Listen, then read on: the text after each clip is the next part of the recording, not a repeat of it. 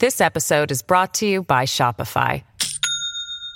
Do you have a point of sale system you can trust, or is it a real POS? You need Shopify for retail. From accepting payments to managing inventory, Shopify POS has everything you need to sell in person. Go to shopify.com slash system, all lowercase, to take your retail business to the next level today. That's shopify.com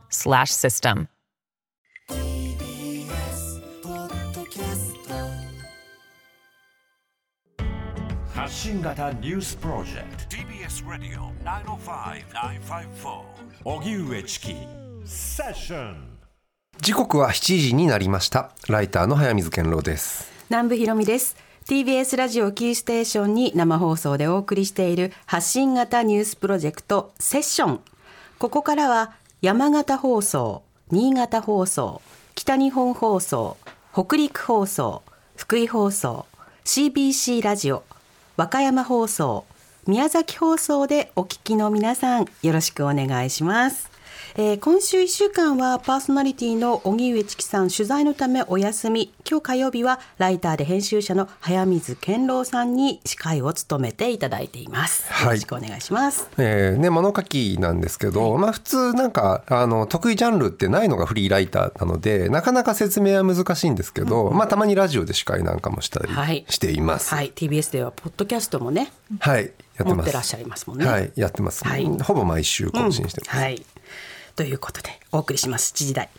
今夜の日替わりコメンテーター、今日の担当はジャーナリストの浜田恵子さんです。こんにちは。よろしくお願いしますご無沙汰してご無沙汰してます。は一緒にねずっとね番組を1年間やってたことがあったんです。ね。はいうん。いろんな情報を浜田さんから教えてもらって、ねそうそう僕はね。韓流のことだよね。そうドラマとかは大体ね あ浜田さんのおすすめ見ときは間違いないなぐらいな、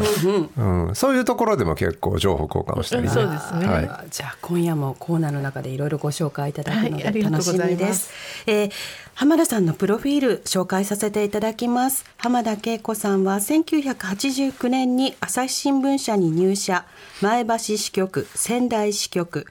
週刊朝日編集部を経て、99年からアエラ編集部に記者として女性の働き方や働く職場の問題を中心にしつつアメリカ同時多発テロやイラク戦争などの国際ニュースも現地で取材。その後アエラ初の女性編集長に就任。編集長時代はオンラインメディアとのコラボなど新機軸に次々挑戦されました。朝日新聞社退社後はオンラインメディアビジネスインサイダージャパン統括編集長を務められコメンテーターとしてテレビの報道番組にも出演2020年にビジネスインサイダージャパン統括編集長を退任後もジャーナリストとしてさまざまな媒体で発信を続けられています。長くてすいません。いやいやいやいやいや丁寧にまあキャリアはねご紹介いただきありがとうごーナリストをざいます。続ければ続けるほどどんどん長くなりますよ長くね。てすいません。うん編集長を歴任してますんで。いやいやいやもう二回だけです。さまざまなはい。こうニュースの現場を見てきてらっしゃるっていうことがね。は本当にね浜田さんはずっと一緒にやってた時もそうなんですけどまあいろんな現場行くんですよね。週刊誌だったのが大きいですかね。あ。一つのこの例えば政治部とか社会部とかじゃなくて週刊誌だったので、もう事件から政治からいろんなことまでややってたのが、まあ自分も記者としてもいろんなことを取材して、まあ副編とか編集になっても、やっぱりこう週刊誌ちょっと幕の内弁当みたいな感じで、はい。い、ろんなおかずがこう入っていて、はい。いろんな話題をやらなきゃいけないっていうので。僕。も浜田さん編集長時代のあえらで書かせていたそうそう、だいたんで早見さんに原稿もお願いしたこともあって、そうだったんですね。なのでちょっと古いあお付き合いで。とお二人の歴史まで今ちょっと垣間見て、そうなんです、実いやは。はい。その辺が今日の放送の中にこうちょいちょい出てくるかなということで。出てくればいい。はい楽しみにしてありがとうございま。ます。ではまずここまでのニュース振り返ります。埼玉県議会に提出されていた子どもだけでの留守番などを放置による虐待と定める条例改正案について提出した自民党の埼玉県議団が今日記者会見を開き取り下げを発表しました。この問題をめぐっては他の会派他の会派などから追い詰められる親が増えると批判の声が上がっていました。パレスチナ自治区ガザを実効支配するイスラム組織ハマスの攻撃に対するイスラエルの報復攻撃が続いています。死者は双方合わせて1600人を超えました。水俣病特別措置法の対象外となった原告128人全員を水俣病と認定し国などに賠償を命じた大阪地裁の判決について環境省が判決を不服として控訴しました。原告側は一審の判決後にも被害者を早期に救済するよう求めていて控訴しないでほしいと訴える声が上がっていました。ジャニー喜多川元社長による性加害問題に関してジャニーズ事務所は昨日夜公式サイトを通じて告発される方々の主張内容に十分な検証をと報道機関に要望しました。ジャニーズ事務所は被害者でない可能性が高い方々が本当の被害者の方々の証言を使って虚偽の話をされているケースが複数あるという情報にも接していると説明しています。日本維新の会は事前に党への届け出をせずロシアを訪問した鈴木宗男参議院議員を除名処分とすることを発表しました。一方鈴木議員は処分される前に離党届を提出受理されました。おしまいに NHK は今日2024年から2026年度の次期経営計画案を発表しました。現在ある AM ラジオの第1と第2のうち1波を削減し2026年度から新たな AM と新たな FM の2波に再編。その他コンテンツの総量や設備投資の抑制などで2027年度までに1300億円の経費を削減するということです。さあ浜田さんここまでのニュースで気になるものありますでしょうか、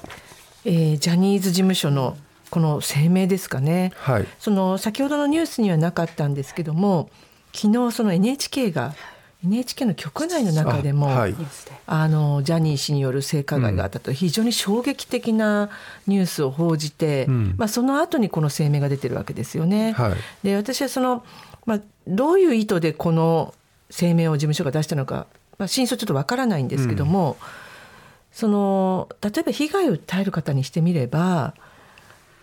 被害者でない可能性が高い人が被害を訴えていると事務所が言えばですね、うん、当然これから本当に被害を受けた方が告発しても、うん、その人たちに対する例えば誹謗中傷非常に高くなる可能性があって、はい、何の意図で事務所がこの声明を出したのかと。非常にあのまあ、疑問にも思うし、うん、まあ、ちょっと怒りすら湧きました、うん、当初の態度いわゆる被害者を認めるっていう段階のえー、がありまして最初はねそこですらちょっとグレーだったところがあると思うんですけど認めたところから法を超えた救済っていう話を出てきた、はい。はい、その話とまたちょっと今回の話では、変わ違う話になってますよね。はい。はい、でここに確かに何があったのかは分からないんですけど大きく転換したでその間におそらく記者会見、えー、この前のね指名 NG のリストがあったっていう話、はい、あれももうそのリスト自体がもう公開されて認めている状況になってますけど、やっぱあそこのタイミングで、えー、大きくその広報対応のなんか戦略というか、広報会社のまあへの指示。これ広報会社って自分たちが提案することもあるかもしれないですけど勝手に何かをやるわけはないっていうのがまあ前提だと思うんですよね。クライアントの意向に反したことはやらないですよね、うん、普通は。そうなった時になんか非常にブレがあるなっていうのは確か昨日今日の話含めて僕も同じことをちょっと感じたんですけど、ね、あれだけその法を超えて救済しますと、うん、かなりまあ全面的に謝罪もして、はい、被害も割とその広く取るというふうな形で言っていたにもかかわらず、こうやってそのメディアが独自取材をして、まあ、どんどんどんどん被害を発掘被害者の方を、の証言を発掘してきててるわけですよね。でまあ今回の場合は、まあ、その前の問題に戻るとメディアの社屋の中がその現場になっていたという意味ではメディアにもものすごい責任があってこれも検証しなきゃいけない。そしてこの声明の問題と、はい、ちょっと2つの課題があるかなとは思いますね、はい、まず法を超えてっていう話をねなぜその必要があったのかっていうところ例えば時効の問題であったりとか、は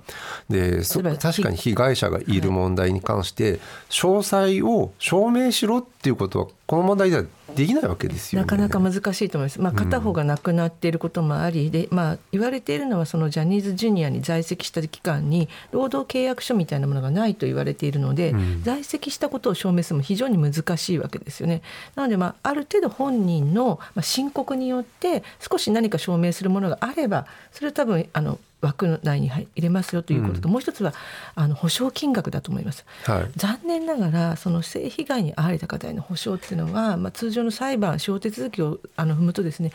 えこれぐらいなのというぐらい私あのたちから多分常識から考えると低いんですよね、うん、残念ながら。うん、でおそらく法を超えてということになればおそらく保証額も通常よりはですね、うん、やはりその、えーまあ、増額されるのではないかというふうにまあ見られているものが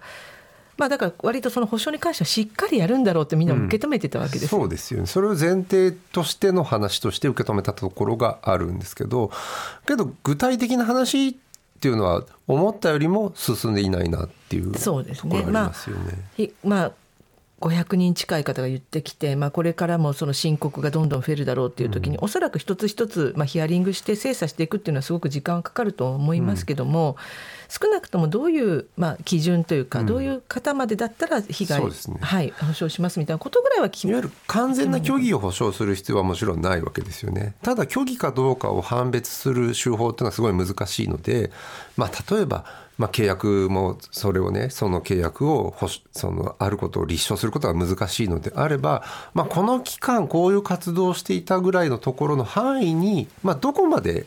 そう具体的なところに触れるか、まあ、かなり具体的とは言えないかもしれないですけど、まあ、時期的なものの検証みたいなところ以上は踏み越えない方が、っていうことですよね。その NHK の局内で被害に遭った方の特徴としてはジャニーズジュニアにも入ってなかったんですね。ダンスのレッスンに通っていただけの方が被害に遭っていて、うん、でそうなると、まあ、まさにそのジュニアじゃないから入れないみたいなことの牽制となんかこの声明が受け取られかねないというか、うん。はい。うんまあ、ジュニアだったらまだそこで線引きをするという。だからそのどこまでを被害者として見るのか、うん、でもこの人あの NHK があそこまで、あの当事者を出して、まあ、顔は隠してましたけど当事者を出されて証言してもらったということはおそらく NHK 側もしっかりあの証言これは証言たるにたるというふうに思って報道したと思うので。その後にこの声明を出すっていうのが何らかのその被害の基準なんかにも、うん、うん、なんか関わってくるのかなっていう感じはしました。なるほど、えー、この後は浜田さんが今一番気になっているトピックをしょ、えー、紹介するフロントラインセッションです。はい、TBS ラディオ荻上チキセッション TBS ラディオ905-954 This episode is brought to you by Shopify. Do you have a point of sale system you can trust, or is it a real POS? You need Shopify for retail. From accepting payments to managing inventory, Shopify POS has everything you need to sell in person. Go to shopify.com/system all lowercase to take your retail business to the next level today. That's shopify.com/system. ここからはフロントラインセッション 日替わりコメンテーターに今一番気になるトピックスについてお話しいただきます。今日はジャーナリストの浜田恵子さんです。よろしくお願いします。よろしくお願いします。よろしくお願いします。えー、浜田さん、今日のテーマどんなテーマでしょう？はい、あの私たちの周りでは騒然としたんですけども、まあ埼玉県のまあ自民党県議団が出したですね児童虐待禁止条例改正案というものがありまして、まあこれが出た途端に、まあ委員会で成立した途端にですね。こんな条例が通ったらもう親は働けないということで、うん、まあ、ものすごく非難が続出したという条例案が、うん、まあ、今日ですね結果的には自民党が、まあ、本会議に提出するのを断念したとい。うニュースが流れました。でこのあの児童虐待禁止条例改正案っていうのは中身がですね、まあ、読めば読むほど、うん、私もとんでも条例案だなというふうに思いました。はい、あのー例えばその子供をですね少しだけでも留守番させておくとそれが放置による虐待というふうにま定められるということなんですよね、うん、例えば少し親が買い物に行くとか、うん、まあ、兄弟で留守番しておいてねとかそういうのもダメだしもっと言えば小学校3年生以下だったら集団登校でも子供だけで統合するのはダメとか塾に一人で行くのもダメ。例えば学校から学童が離れていたところにちょっと10分歩いていくのもダメ。もっと極端な例を言うと親がゴミ捨ていく時にちょっと家を離れてちょっとこの間だけ待ってねっていうのもダメ。っていうような非常にその親をこう縛ってしまうような、まあ、条例案だったということですぐに署名運動なんかも立ち上がって、はい、あの会見なんかもいろんな方がされて、うん、こんな条例が通ったら埼玉で子育てはできなくなるというような声が上がっていたということなんです、ね、ゴミ捨ての間っていうのはこれは時間区切り例えば例外を認めずっていうようなことなんですこの条例案を見る限り、まあ、その厳格に何分までとかは分からないんですけども、はい。はい、通常例にそこまで書かないですね、はい、なので、まあ、そのとにかく子どもを小学校3年生以下の子どもを自宅に放置することを禁じ放置っていうのは一人で保護者がいない状況にすることを禁じ、まあ、もちろんその車の中とかで真夏にその子どもさんを放置して亡くなるという不幸な事件が起きたので、うん、まあ、そういうことを予防することは非常に大事なんですけどもそれにしても網をかけすぎ。ものすごい何でもかんでも子供一人にしちゃダメみたいな。でしかも子供が一人でいろんなところに公園にも遊びに行けない、はい、だ親は例えば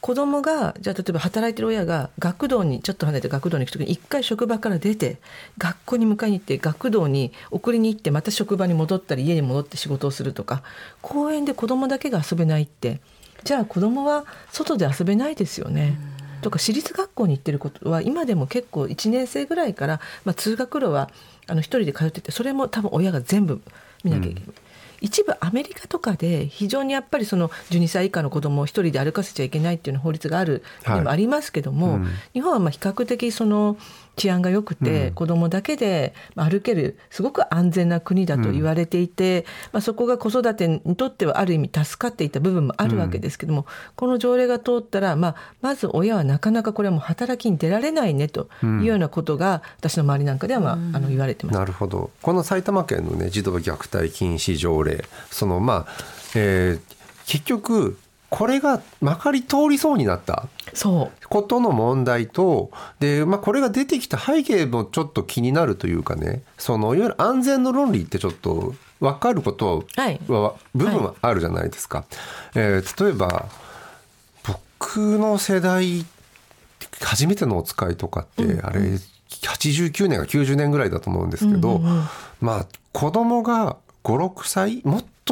もっと小さいパターンもありましたよね。一、人でどこかなんかを使いに行くのをまあ今で言うねあのあれですよねその完全なまあやらせなのかどうかなっていうのはちょっとここ一旦さておいてドキュメンタリーというよりもまあ、その中間ぐらいにあるものバラエティ番組の中で子供をまあ一人で何かさせるみたいなものって随分感覚としては昔は OK だったけど、うん、今あれないよねって目線で結構話題になったこともあるんですよ。はいはい、ああいう感じで子供一人で、まあ、どっかに行かせたりとかあれはいわゆる国際的にもあの日本の中でもちょっと考え方変わってきてるところはあると思うんで。す、うんうん、そういう背景もこれは関係してるんですか、ね、いや私はどちらかというと、まあ、その埼玉県がねもともと取ってきた教育の方針、はい、まあそのえー、文化人類学者の山口智美先生なんかが、まあ、ツイッターで指摘もされてましたけども、うん、非常にその親学の先進権であたって。親学というのはその伝統的な子育てを体系づけて親が学ぶ。それによって教育の質を上げるという非常に伝統的な家族観とか、伝統的教育観に基づいたものですよね。まあ、これが非常にその提唱者がですね埼玉の教育長だったわけですよ。なるほど。安全問題というよりももともとある家族観のところにひょっとしたらこれベースがあるんじゃないか私はそう見てます。なるほど。やっぱりその虐待ということを防ぐのであれば、別の方法が必要だなと思っていて、はい、もちろんその子供が小さい子が夜遅くまで一人でいたら、まあ、通報とかはしなければいけないと思いますけどもやはりなぜじゃあ子供が一人で放置されてるのかっていうその親の事情の解消、うん、さ経済的な事情とか、まあ、学童の整備とか、うんうん、そういうことが必要だと思うんですけどもちょっとそういった子育てインフラの整備なしに今回一気にいったわけですよ。うん、っていうことは子供は家で親が見るべきものというような、うん、そういった発想が根底にあるのかなとは思いました。なるほど、えーこちらねその、まあ、問題としてはそのいわ登下校の問題、はい、例えば登下校今小学生だけで問題あの登下校する集団下校みたいなことって僕の世代では当たり前だったんです。その辺どうどうなんですか？今その住む場所によって違いはあると思うんですけど、ね、うちの子今高校生ですけど小学校時代は、はい例えば楽器の始めとか1年生がまだ入った頃は、うん、行きは集団あの登校してました、やっぱり6年生が班長になって、で割と私たちもその親も当番があって、はい、危ない、まあ、危ないってどっちかというと交通事故が危ないわけですよ、でそうすると横断歩道で旗当番とかで立って、あと帰りはですね帰る時間にいわゆるそのちょっと用務員さん、まあ、昔で用務員さんとか、はい、そういう方たちが角角に立つとかですね、まあ、そういったこともありましたし今むしろ、まあ、例えば困ってるお子さんが一人でいたら声をかけてあげるっていうか、うん、大人が声をかけて「どうしたの？大丈夫?」お家どこ?」って言って、まあ、そうやって地域でどちらかというと見守る、子育てはやっぱり地域で見守るものだよねっていうふうになってきたところが。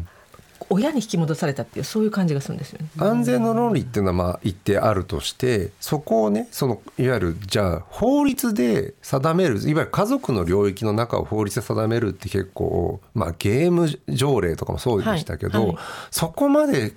干渉するのっていうところもあるし今回の問題に関しても過干渉な部分行政が条例として決めるときに、はい、まあ、細かい具体的ではないとしても、まあ、ゴミ出しに行くときに放置するのも問題なのっていうところの、まあ、ちょっとパターナリズム入り込みすぎているところの問題、はい、家族間の問題、はい、そして今浜田さんが言ったことっていうのはもうちょっとその親たちであるとか地域であるとかそういうところの枠組みで何かしら対処する第一段階がああって、はい、それを無視しすぎているっていうところですよね。そう思います。例えばその子供を本当は守ろうっていうのはそれはまあ、あの私はその通りだと思います、うんはい、子供を安全に育てようっていう時に、うん、じゃあ子供が一人にならなくてもいいようなインフラ例えばその学校内にきちんと学童を作って、うん、今学童も定員がいっぱいで入れなかったりするんですよ、はい、ちなみに子供がいないと学童って聞くんですけど。何かっていうと例えばその、えーと、学校が終わった後放課後どう過ごすかっていう時に、うん、1年生とか早く学校終わりますよね。そうすると親が大体仕事から帰ってくるまで過ごす場所がない、はい、で家に一人でも置いておけないので学童保育っていうのがあって、まあ、保育園だと一日中預かってくれるんですけど小学校に行った時には放課後を過ごす学童保育という場があるんですね。で学校の中に設置されていたら学校の中で移動すればいいので、はい、危なくなくて親は帰りに迎えに行けばいいんですけども、うん、そういう仕組みもあるっていう、ね、学校の中にあると思います、はい、うちの子が行ってたのは学校の中にあったんですけど、うん、学校の中になかなか狭くてないとかいう時は、はい、例えば10分歩いていくみたいな。そういうところも、まあ、子どもだけで何人かで行けば、うん、まあ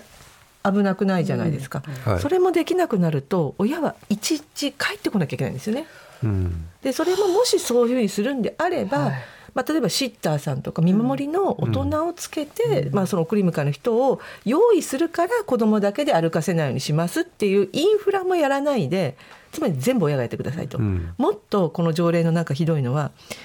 放置を見つけた場合の通報を義務化するっていうのがねものすごく嫌じゃないですか。近所同士でつまり監視をしろということなんですよね。うんうん、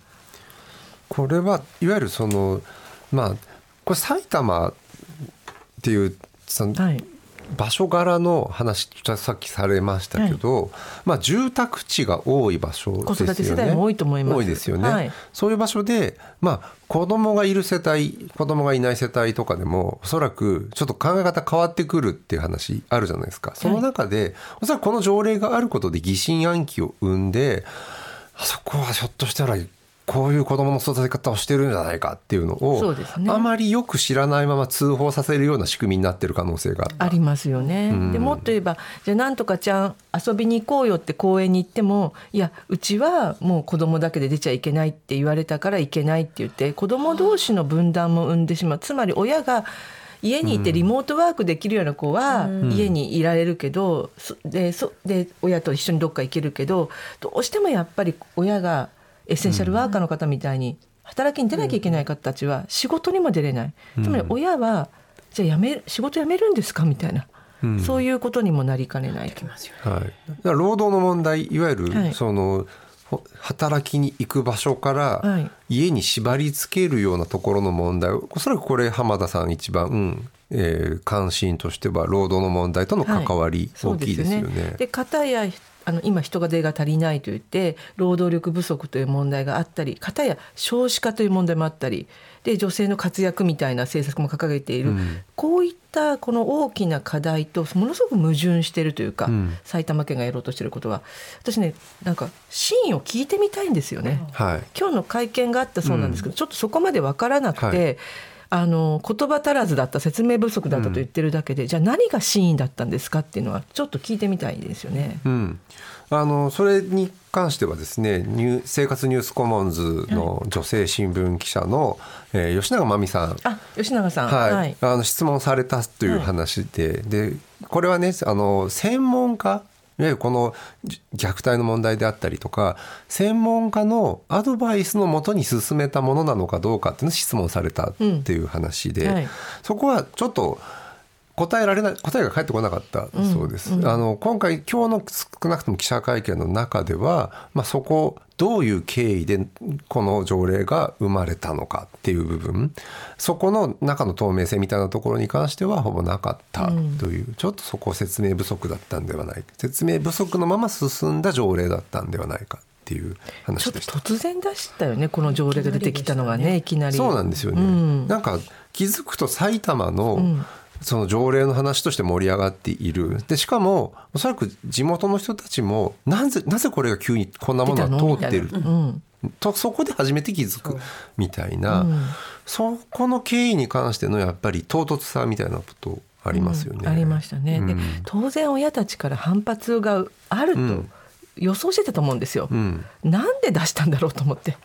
はい、政治家はもちろんね票を集めるためには支持を集めたいわけですけどそことちょっと矛盾しているんじゃないかいやこれはめちゃくちゃもう子育て世代の反発を、うん、あの条例を出した自民党県議団はこれから受けると思いますし、うんまあ、断念したとはいえこれからもう一度再提案されないかどうかは非常に注意深く見ていかないといけないのかなとは思います、うん、まずどうして生まれたのか、うん、そしてまあ今後どう見守っていくのかまた同じような条例がね生まれたり他の自治体で生まれたりするようなところも含めてこれはちょっと注目していかなければい。けないと思います。はい、南部ひろみです。TBS ラジオキーステーションに生放送でお送りしている発信型ニュースプロジェクトセッション今週はパーソナリティ荻上チキさんが取材のためお休みということで今日火曜日はライターで編集者の早水健郎さんに司会を務めていただいています。早水さんよろしくお願いします。お願いします。はい。代打早水です。はい。代打です、はい、えー、ここからはセッションポストスクリプト。ポストスクリプトは PS 追伸のことで、えー、ゲストコメンテーターの方から私たちそしてリスナーの皆さんへの追伸として今おすすめのコンテンツを語っていただいております、うん、今日のゲストはジャーナリスト浜田恵子さんです。よろしくお願いします、はい、お願いします。浜田さんの追伸、うん、はい。楽しみ。あのコンテンツじゃないんですけど、はい、この3連休に別府温泉の一つである神縄温泉ってとこ行ってきたんです、うんえ行ったことある？私私セッション22時代に、はい、あの、うん、疲れて、うん、あ温泉に入りたいと思ってさ友達が大分にいたんでちょっと会いに行ったらちょっと神奈温泉行こうって言ってそこからマイルがたまるたびに 一日大分に行ってたんです、行ってたんです。いや私も週末だけ。神奈温泉にハマった友達にここいいからって言って連れて行ってもらったらいやすごく良かったんですよもう。あなんかすごい有名なんです。そもそも僕あんまりそこの別府あたりの地理に詳しくないんですけど、うん、私もね別府ね小学校の時以来 だったんですけど、はいはい、あの別府っていうと結構私の印象で大箱のホテルがあって団体客ドーンみたいなイメージがあったんですけど、うん。うん、神奈温泉はやっぱりその中でも割とこじんまりして、こうバスで乗りつけるっていうよりも歩いてこう回れるような温泉街なんですよ。で外湯もいっぱいあってこう、自分の泊まってる旅館以外のところをね、温泉を歩いて巡れるんですけどびっくりしたのは、うん、移住者が増えてる。あそうなんですか？本当に。でその若い女性から年配の女性までしかも女性がカフェをやっていたりとか、もっと言えば、えっと、洋服のパタンナーだった人が鎌倉から移住してきてそこで、なんだろうあのお洋服を作っていたりとかあと面白かったのが。あの柳家さんっていうあの老舗の旅館があって、はい、そこはなんか後を継ぐ人がいらっしゃらなくて誰か後を継いでくれくれないかなって言ったら、うんうん、福岡でシフォンケーキ屋さんをやっていた女性が後を継がれてすごくいい宿になっていたりとか、うん、で私あの実際ご飯を食べた方は、はい、築地で飲食をやっていた女性が70歳になって移住していたりとか。なんでそんな人を引き特に女性を引きつけるのかなとか。移住の取材で行ったわけではじゃないんですよ、会う人会う人があのいろいろ面白い人がいるよ面白い人がいるよって。でそれであのあそういえばとかって編集者の人もいるよって言われたのが、はい、私のすごくよく知っている、はい。某大手出版社の編集者がもともと大分の出身なんですけど自分の地元に帰るんじゃなくて、はい、その神縄にマンションを借りて2拠点居住してたりとか。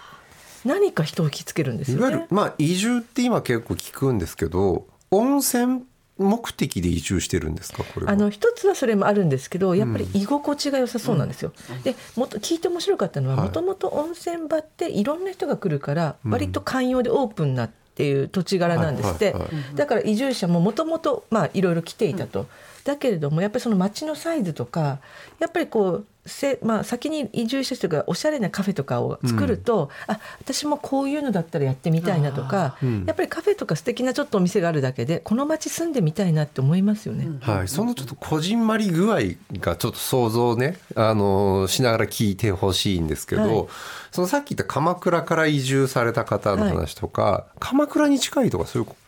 規模ですか？いや鎌倉よりも全然小さいですよね。多分歩いて一周するのに二十二三十分？そう二三十分そうですね。1時間かかんないか全然かからないです。その県内にはスーパーもあり、温泉もありカフェカフェもちっちゃいのがあって。成立するぐらい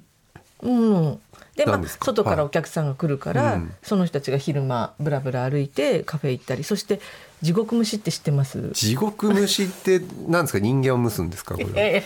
違うんですか？あの別府ってものすごいお湯の勢いが良くて、街の中に湯気がボンボン立ってるんですよ。うん、でまあ、別府どこの温泉でもあの当時客が多いんですよね。当時宿があって、はいはい、長期間。長期間もともといるんですよ。で、まあ、素泊まりとかしながら、うん、スーパーとかでお野菜とか買ってそのお湯の上で蒸すのを地獄蒸しって言うんですよ。湯湯気に当てるんです野菜とか。野菜とか。卵とか。に乗せて、はいはい、食べ食べるんですね。食べるんです。よかった。僕はちょっとなん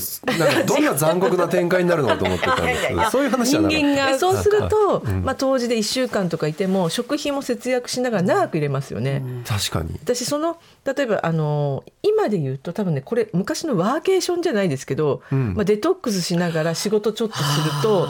今ここ長くいるのにちょうどいい。いでそれが高じて仕事する場所ってなんだろうなそういう理想的な場所で仕事するってまたなんか w i f i がなかったりとかするじゃないですか。いやいやいや早めさんコワーキングがあったんですよ。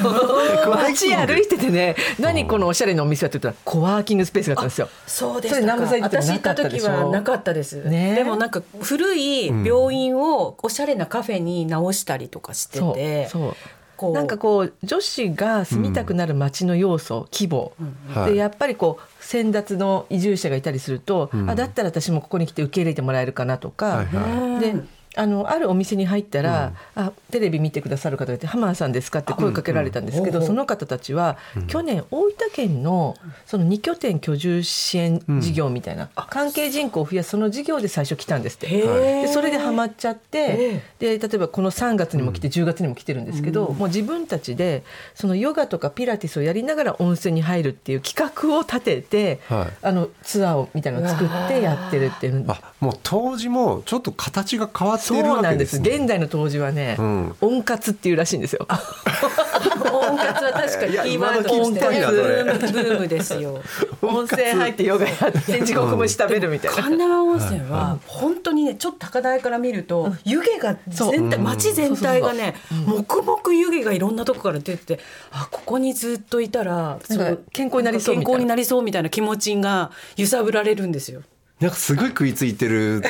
僕だけがちょっと。ここだけで盛り上がってます、うん、そう。ねどでもなんかドン引いてません大丈夫。引いてはないんですけどあ当時確かにちょっとなんか今当時をね新しくなんか捉えるっていうのはありなんだろうなとは思うんだけそうど何かがまだね僕は足りない。気がして何が足りない？だけどヘミさん多分移住ってよく失敗するのは移住者コミュニティみたいなことってそれがあるんですねだけどそうなんですよ。もうだからあって、でもうあのなんとかさんのどこどこのなんとかさんのどっから来たのよみたいな感じで。あネットワークが。そうネットワークがあるんですよね。そうするとやっぱり商売を始める時いいですよね、ん。やっぱ物件を紹介してもらえたりとか、やっぱりもう皆さんが面白かったのは古い旅館があって中開けたらカフェと、えっと、アロマのマッサージと洋服屋さんがあったんですよ。そこをシェアしてるの女子たちが。女性たちが。それ女性なんですね女性なんですよ。やっぱり女性なんですよ、今言ってる多分地獄虫はい。とかの要素も含めて、なんか一個一個言葉がちょっとちゃんと ブランディングされているというか。地獄虫地獄虫は昔からあるのね、あなるほどね。別府の今時地獄巡りっていう。のではない。そうね、うん。あの別府は地獄湯地獄め湯巡りが有名だから。いろんな湯があるよっていうことで。なんかすごい熱く浜田さんと私が早見さんに説明するっていう謎の展開に。単にね温泉そんな興味がないやつだけなので置いてっていただいて全然いいんですけどけど移住の話はすごいねちょっと面白そうだなそうなんです。あ、街ってこうやってなんかすごく人を引きつける街と、んやっぱそうじゃない街ってこんなに違うんだと思ったんですよ。まずちょっと規模の話があってまあ大きい観光地だとなかなか外から入ってきて後を継ぐとかってなるとね大きい話になるじゃないハードルですか。高い感じ。うん、そこがちょっと後継いでもいいっていうレベル それが温泉屋とか引き継がれていく話とかもちょっと衝撃ですよね。衝撃ですよね。うん。で多分同世代のお上がうん。もともとやってらっしゃる方がいたりしたっていうのもあったと思いますうん。し、多分あの移住者が他にもいたとかっていうのもあって、なんかここでやってみたいと思う要素があの街にはあるんだなと思って、うん。どうですか？いや。拠点居住南部さん。いや選択肢の割と候補ですよ。い。やそのす夜の時代にあの通ってた時にやっぱ考えましたよね、この後の人生の展開の中でどこに次住むかっていう中で、あの湯気はやっぱりね捨てがたい。ベスト3に食い込みましたよね。南部さんは湯気派ですね。湯気派です。私湯気の以外は何が私私まあ規模とかね、あその開かれたコミュニティもあるけど、私をさせてくれた友達も、あのマンションまで探してましたもん。ああそうですか、うん。不動産も大事ですね、うん、だからあ物件がそもそも物件があるかどうかとかね。外の人には貸さんみたいなとこもあるじゃないですか。不動産って結構ね地域ごとにルールがあってそのチェーン店に貸したくないっていうものだけが出てたりとか地元の紹介がなきゃ借りれなかったりとかってあるんですよね。そこも規模感ですよね。そうそうなんですよね、あとやっぱり昼間にいくつかやっぱりあのご飯食べれるとこがあるって大事じゃないですか。仕事しに入るカフェとか、そうそうそう、あの地方であんまりこじんまりしすぎると夜やってる店ないじゃんみたいなことになる。そうなんですよね。うん。それはどうなんですか？それはやっぱりまだ数が少ないので、そのこれからやっぱり作りたいっていう人たちがいるんですよね、はい。あの飲食店やってみたいとかうんうんっていう人たちが出てきてるみたいですよ。うん。そこも